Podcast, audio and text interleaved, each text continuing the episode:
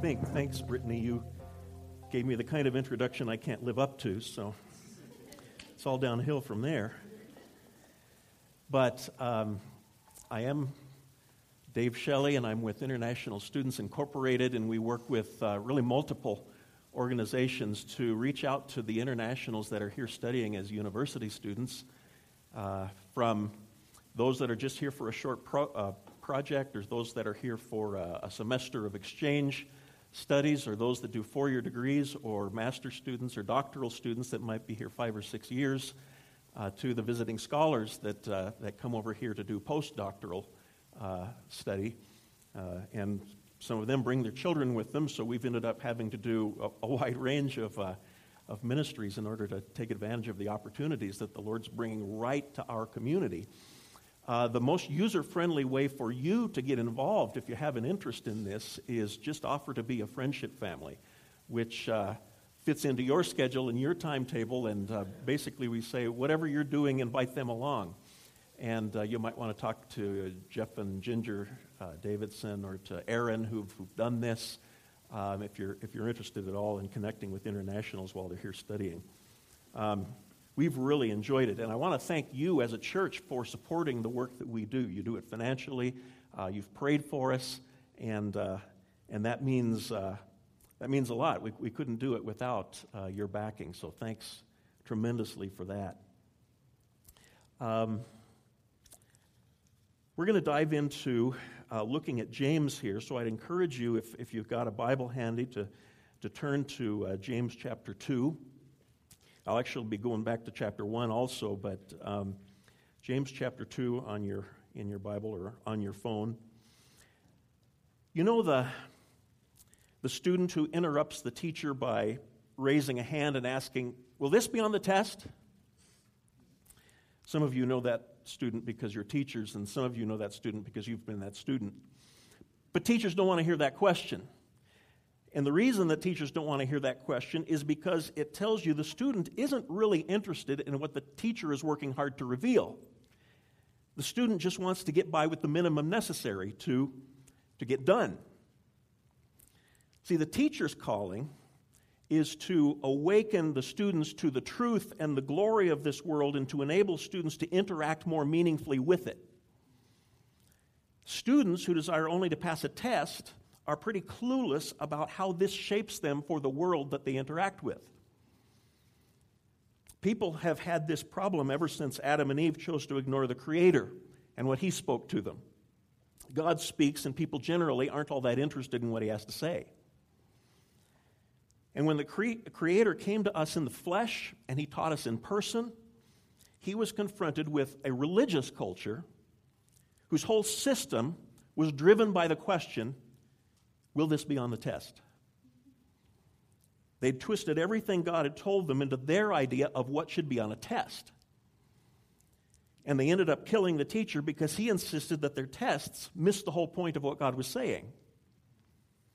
I was studying Jesus' teachings with a group of these internationals, and I started to notice a pattern in questions that would come up.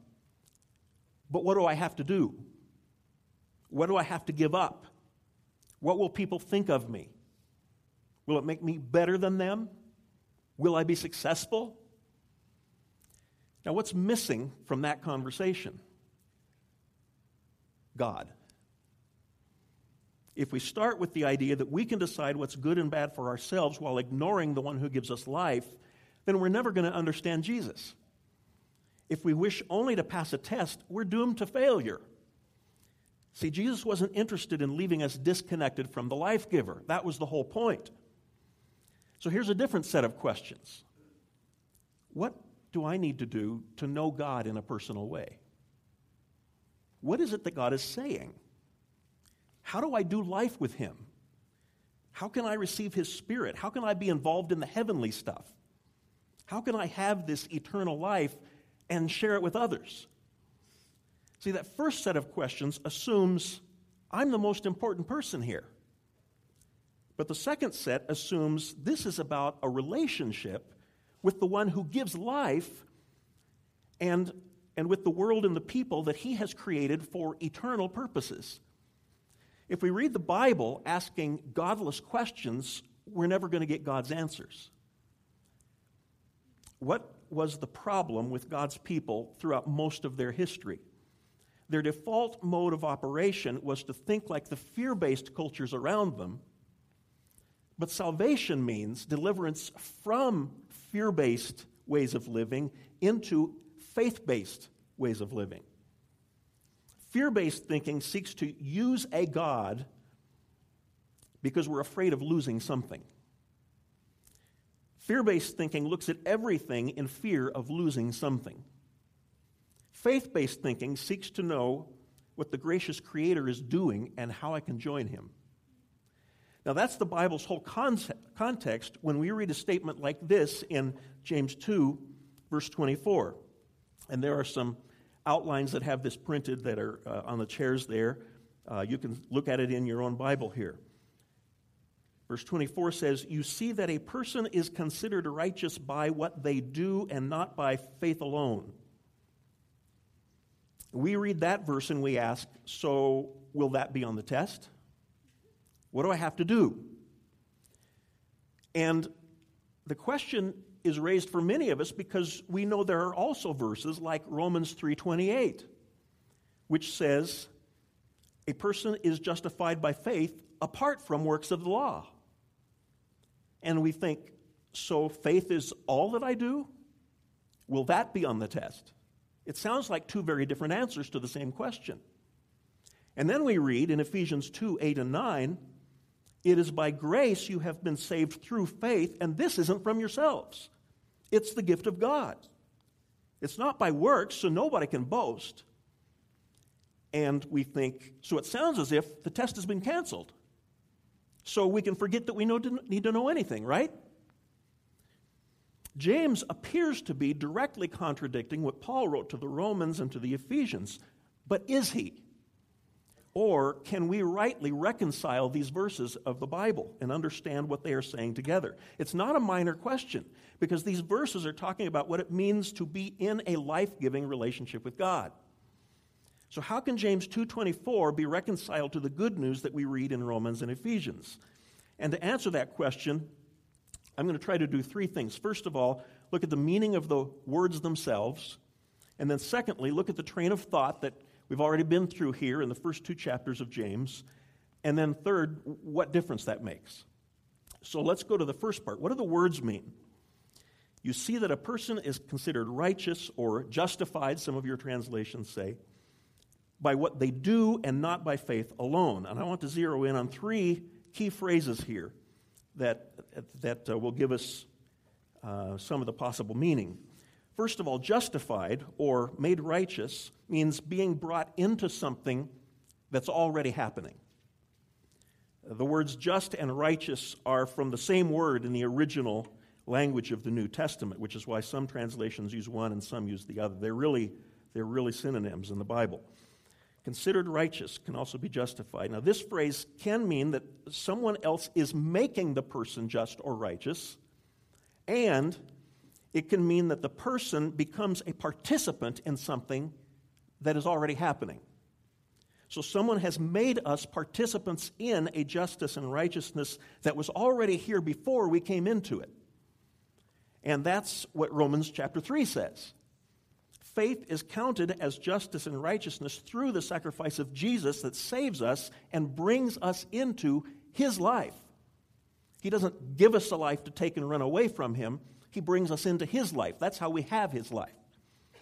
The good news of the Bible is not less than this the Lord who created everything is forever purely good. He's the source of all goodness, all truth, all beauty. He created us to experience His goodness. But we aren't purely good. We desire to be judges of what is good and evil, and so we've turned our back on the Creator and made ourselves the final authority. And since there is no good apart from our Creator, it all comes from Him, we end up with corruption and death. And without Him, we can never recover what we've lost.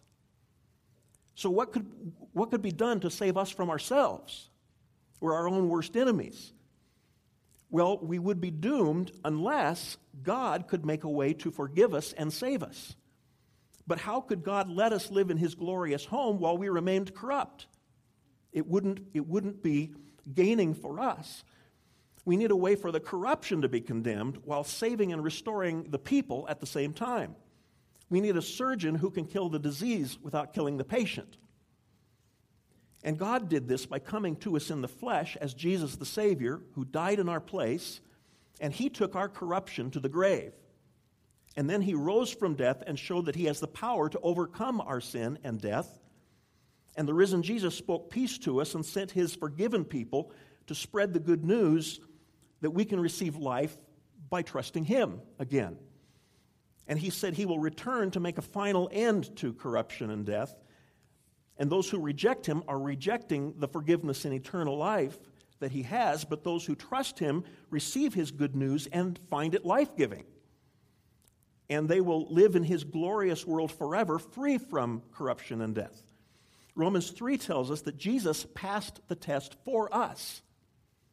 His, his life comes into us not through our self righteousness, but through our trust in him, through the beginning of a relationship of following him. And God desires for us to have a trust relationship with Him, not to be worrying about a test, but to be with Him. James 2:24 is talking about our participation in this life that Jesus gives. We don't have to make ourselves good enough to be saved. That's not the point at which James is talking about. We're saved through the goodness of Jesus, but once saved, we get to participate in his life because he brings us into his creative activity.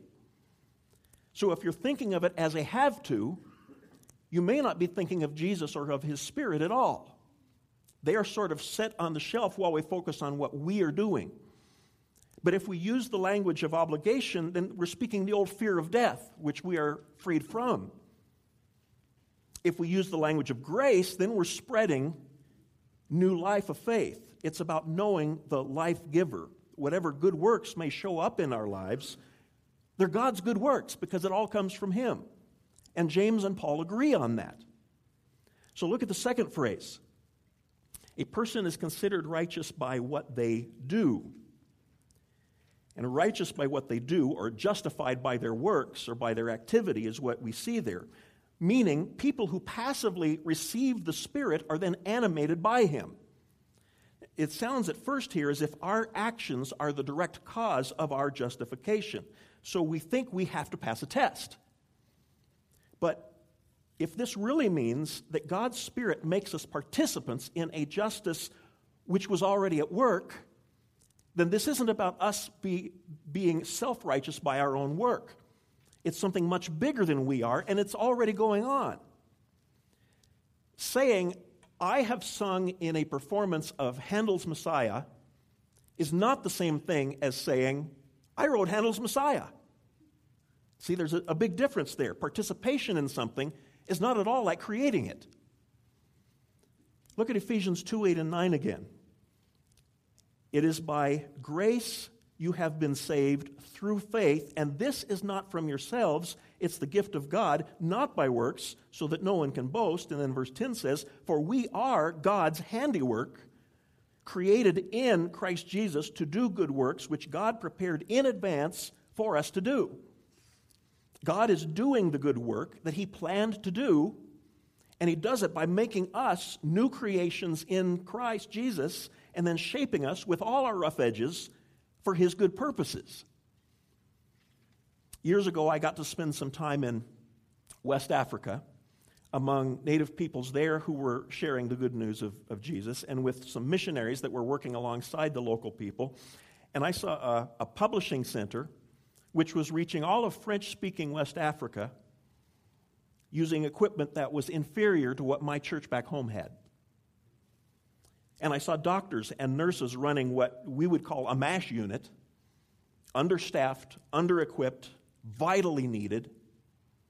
And I saw a school getting by with little but staffed with excellent teachers who made me wish that I could be there to be a part of it.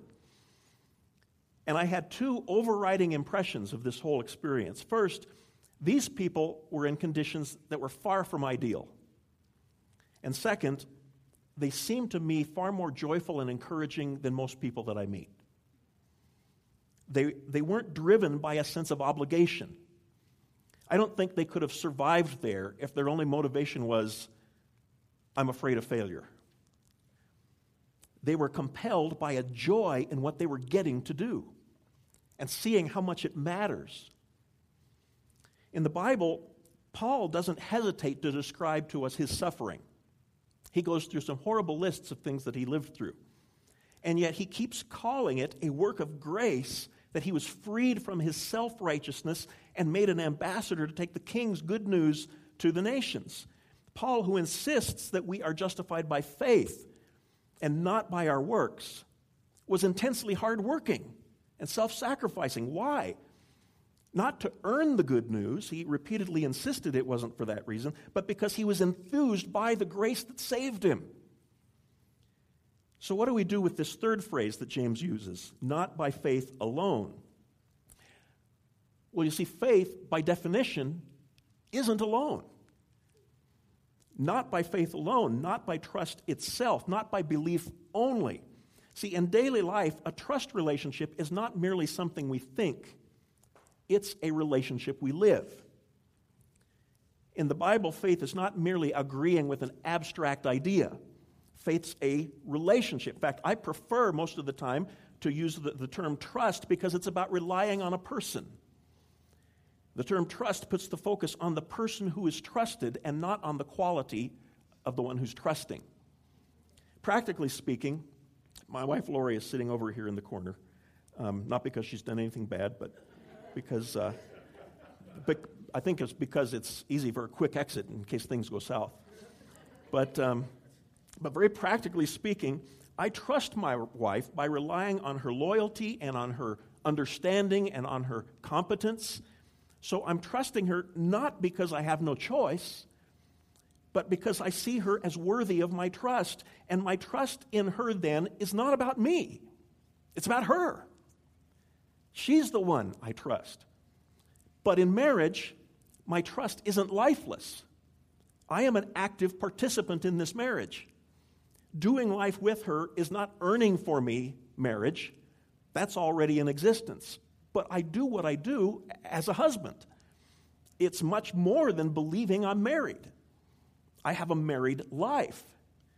I'm really not any good at it, but it's still different than if I weren't married, right? And those who have said yes to Jesus' proposal are like the bride who's awaiting her wedding. I mean, she expects to be with him, and that shapes how she thinks and what she does now.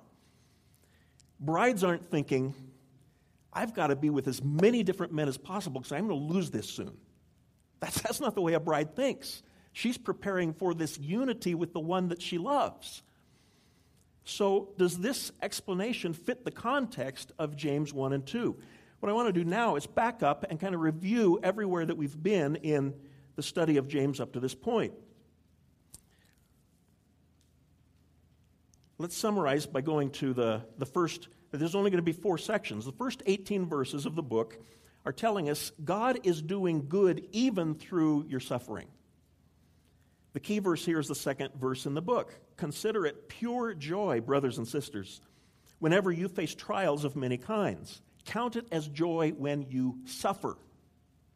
The book says right off the bat. I have a feeling James was trying to get our attention. James speaks to people who are suffering life is hard. And he tells them that they can be joyful even about their suffering because God is growing them through it in those first 12 verses.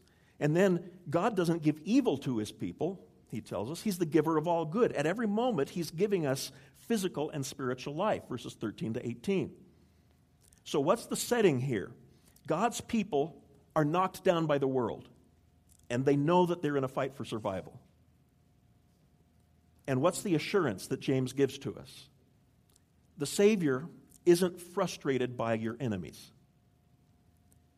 He's brought salvation through the cross and through, uh, through suffering. He brings eternal good. Right away, James turns fear based thinking upside down. By nature, when we suffer, we become afraid. How can I escape? How, how can I be secure? How, how do I get through this? We turn very self focused. But James immediately tells us that suffering's not going to be the last word for God's people. We can know that. Fear is not then our true orientation, it's temporary and flawed. Faith is our orientation. Fear is not what defines our relationship with God. Eternal life is what defines our relationship. So even suffering is ultimately about joy. That's the first 18 verses. Then, from verse 19 through the seventh verse of chapter 2, we see that we don't have to fear as the world does. We can be different. What kind of worship does God call us to? Not the toxic finger pointing of the world, but rather to selfless love for, love for the needy. And the key verses here, uh, 26 and 27. Those who consider themselves religious and yet do not keep a tight rein on their tongues deceive themselves. And their religion is worthless. Religion that God our Father accepts. By the way, these may be the only two verses in the Bible that even use the term religion. The Bible's not really about religion. Newsflash. Okay? But continuing, religion that God the Father accepts as pure and faultless is this look after orphans and widows in their distress and keep oneself from being polluted by the world. James says, instead of being selfish and arrogant like the rest of the world, be different. Take care of people who need help. And that is a very counterintuitive way to feel when you need help, right? If I need help, why would God tell me to care about widows and orphans? Well, here's why. And I'm grateful for some very wise people that spoke this into me at a fairly early age. If we begin to care about other needy people, our whole motivation changes, our whole outlook changes. We don't aim to be king of the hill. That's what the whole world does, but it's not what Jesus did. We don't want to be known for putting others down, we want to help others up. But the need is overwhelming. To even begin to make a difference, we soon realize we're, we're totally dependent on God to provide. Well, and that's a radically different way of thinking. Jesus shifts our focus from fear to faith. Lord, we need you to provide. We're looking to you to provide. People brought by God's grace into God's justice aren't living only for themselves. They no longer have to play the self righteous judge they can join Jesus in helping to raise up the people whom the world has knocked down. That goes through the first seven verses of chapter 2. And then from verses 8 to 17, we see that being legalistic is self defeating. Mercy is the only real way to live. The key verse here is in verse 13 mercy triumphs over judgment. People who pull verse 24 out of context conveniently overlook verse 13. None of us is helped by looking down on others. We, we all have fallen. We know this. So speak and act not by the rule of arrogance, but by the rule of free mercy. What's the value in claiming to trust Jesus if you go right back to self righteousness? That's like telling a hungry person to stop feeling hungry. I'm hungry. Well, stop it. That doesn't do you any good. You leave them just as hungry. Telling a fallen person that they shouldn't fall doesn't help them get up. Verse 10 says very bluntly none of us is righteous by being legalistic. It, it simply doesn't work. The Old Testament proved it. James agrees with Paul. Being judgmental is not only arrogant, it's counterproductive. It doesn't achieve what we're here for. It cultivates fear instead of faith. It doesn't make you righteous, it makes you unrighteous. Mercy makes a real difference. There's no life in a law that accuses. The true law that gives freedom is the mercy that triumphs over judgment. So then we get to the verses leading immediately up to verse 24, 18 through 23, and see that Abraham participated not by self righteous righteousness, but by humility. James reminds us that Abraham lay his beloved son Isaac on the altar before God. If you want to read this story, you can just jump to Genesis 22. And we need to know two things about the story. First, Abraham's faith did not feel like something to be proud of. When you're offering up your child to God, it's not a thing that makes you feel superior. Faith doesn't always feel certain about an outcome. It may feel like a death, but that's when God surprises us. And the second thing to know about this story is that God did not destroy Isaac, He provided a substitute sacrifice, which is at the heart of the whole Bible. And the key verse here is verse 23, immediately preceding the verse we're focusing on. Abraham trusted God, or believed God, it's translated often, and it was credited to him as righteousness, and he was called God's friend. That's an interesting term for that, isn't it? Abraham trusted God. That's what God calls justice. That's what it means to be God's friend. And it doesn't help to say, well, you can lie there and have faith, but I actually got up. Hear the arrogance in that? What does that accomplish? How is that better than an accusing demon?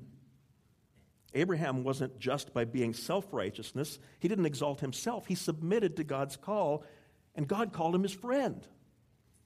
Now, this isn't about arguing that you're more righteous than I am. Faith changes the way we think about all of that. We don't have to put others down because we've been lifted. We can join Jesus and Abraham in humbling ourselves and turning our dearest loves over to Him and trusting Him to provide. Are you claiming that your faith makes you superior to somebody else, or are you trusting God and turning everything over to Him? There is a difference, right? Fear prompts us to judge others, but faith prompts us to see that others need the same mercy that we need. One is legalism that brings judgment, but the other is mercy that brings life. And here's where verse 24 comes into the train of thought. A person becomes a participant in the justice that Jesus has mercifully provided. It's not as if trust leaves you alone in your fear driven self righteousness. That's not what active faith does. Trust frees us from fear and from the need to be king of the hill. Faith is not necessarily freedom from feeling fear. We still have feelings.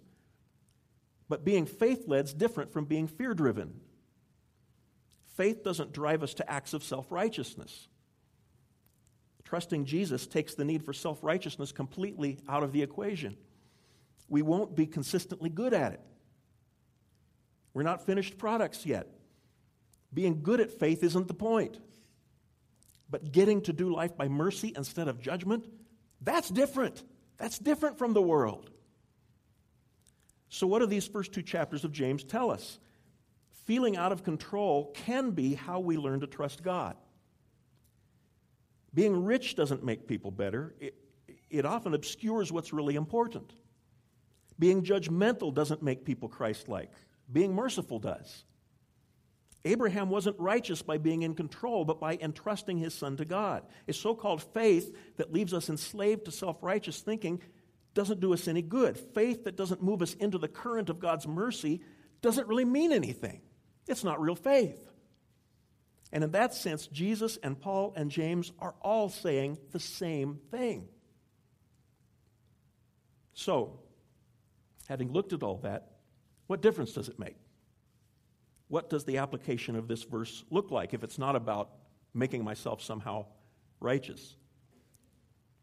Well, the eternal community of God's people will be free from the arrogance and the hatred and the cruelty and the corruption and the starvation and the abuse that are the pervasive failure of our world. In view of eternity, this makes a big difference. The saved are going to enjoy unbroken love with the life giver so that all of our interaction and our work and our creativity and our play and our celebration are overflowing with grace and truth and beauty. That's what happens. So, newsflash, we are not yet fully there. We are not yet experiencing the heavenly state. We experience the heavenly in some situations more than others, we know from experience, partly because we're unfinished people. So, until then, we're living by faith let's be honest, faith doesn't mean that we've already seen victory over all the sin and all the brokenness in our own lives. That's not what faith means. When we are conscious of our inconsistency, we get discouraged, and then we question the relationship that we have with God. And then we make matters far more difficult when we talk with each other as if this was all simple. That's a lie. And as if some of us have mastered this, so why haven't you? And that may be the most demonic lie. We don't recognize our own self righteousness. So we tend to battle self righteousness in others by being self righteous. It's like trying to get out of a deep hole by digging deeper. See, James isn't condemning the real faith of unfinished, inconsistent people. He's pointing out the counterfeit f- faith of people who claim to be fulfilling a law that none of us have fulfilled, so that their message is judgment and not the mercy that frees us from judgment. James is saying, Show me your faith by actually having better news than the rest of the world. Show me a mercy that actually triumphs over judgment. Real faith confesses we all have issues. We all need grace to help us wrestle through those issues. That's what active faith does. The question is not what you do to save yourself, it's what God's gift of faith does in the person who is brought into Christ's life. There have been several people who have really stood as, as uh, the voice of Jesus to me at crucial times in my life. One of them, right here in Greeley, has been particularly helpful because we sit down together every other week to pray. And when I tell him what I'm wrestling with, he says, Oh, I know what that feels like. And here's something that's helped me, and it took a long time, so don't beat yourself up for needing time to get through it. Those words have been like water to the roots of my soul because he's telling me the struggle's real, but it's not hopeless. So, what difference does it make in our relations with people who don't have faith? One artist told me that he was drawn to a radiance that he saw in another couple. And when he found out that they were followers of Jesus, it totally disoriented him. He, he had always dismissed Christians as fools unintellectual people. But the first people of faith that he really got to know were nothing like he had imagined. And as I talk with people about Jesus, I've noticed that their response to self righteousness is overwhelmingly negative. As a rule, when someone is being self righteous, we can feel it, right? And it, it, does not draw us to the Savior. When someone is talking down to us, it doesn't sound like heaven speaking. We know the difference between someone who makes us their fix it project and somebody who cares about us as a friend. When we describe how we came to know the Savior and how He has changed our lives, we usually talk about people that the Lord has used in our lives, like the, the friend that I just referred to. Maybe you meet, uh, meet these friends on a regular basis, or maybe they come in and out of your life, but these are people who influenced us and when I tried to think through those that have had that sort of role in my life, they don't all fit a common category. The, the one common characteristic to all of the stories is that Jesus made himself known to me through them. When we meet Jesus, it's usually through friendships. Instead of trying to be a savior, think of settings in which you really enjoy being with people. Maybe you meet friends in the coffee shop.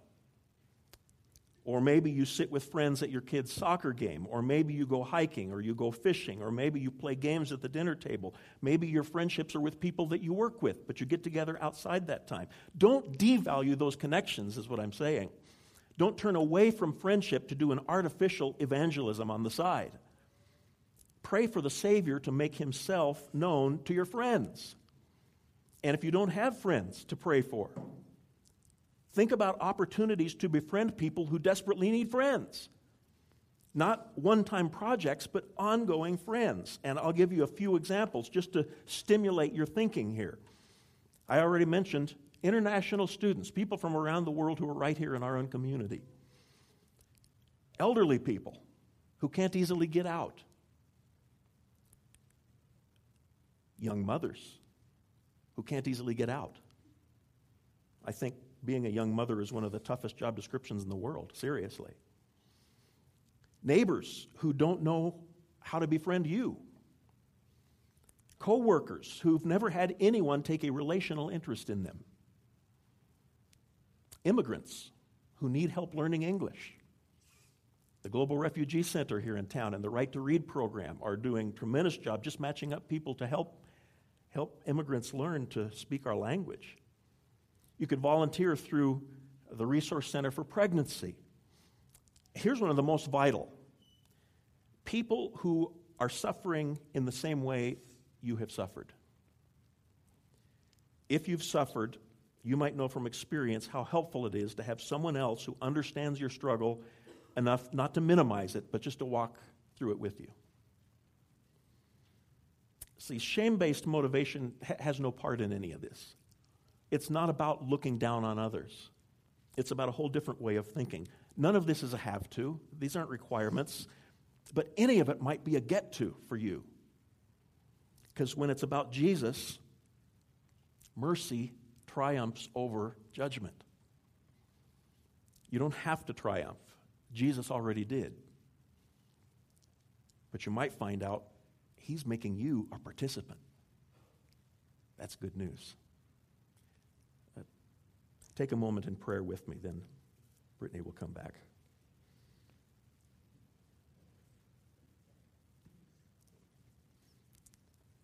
Well, Jesus, it's my prayer that, that we would walk out of here not feeling a, another burden that we simply don't have the strength to lift or the time in our hectic lives to fit in, but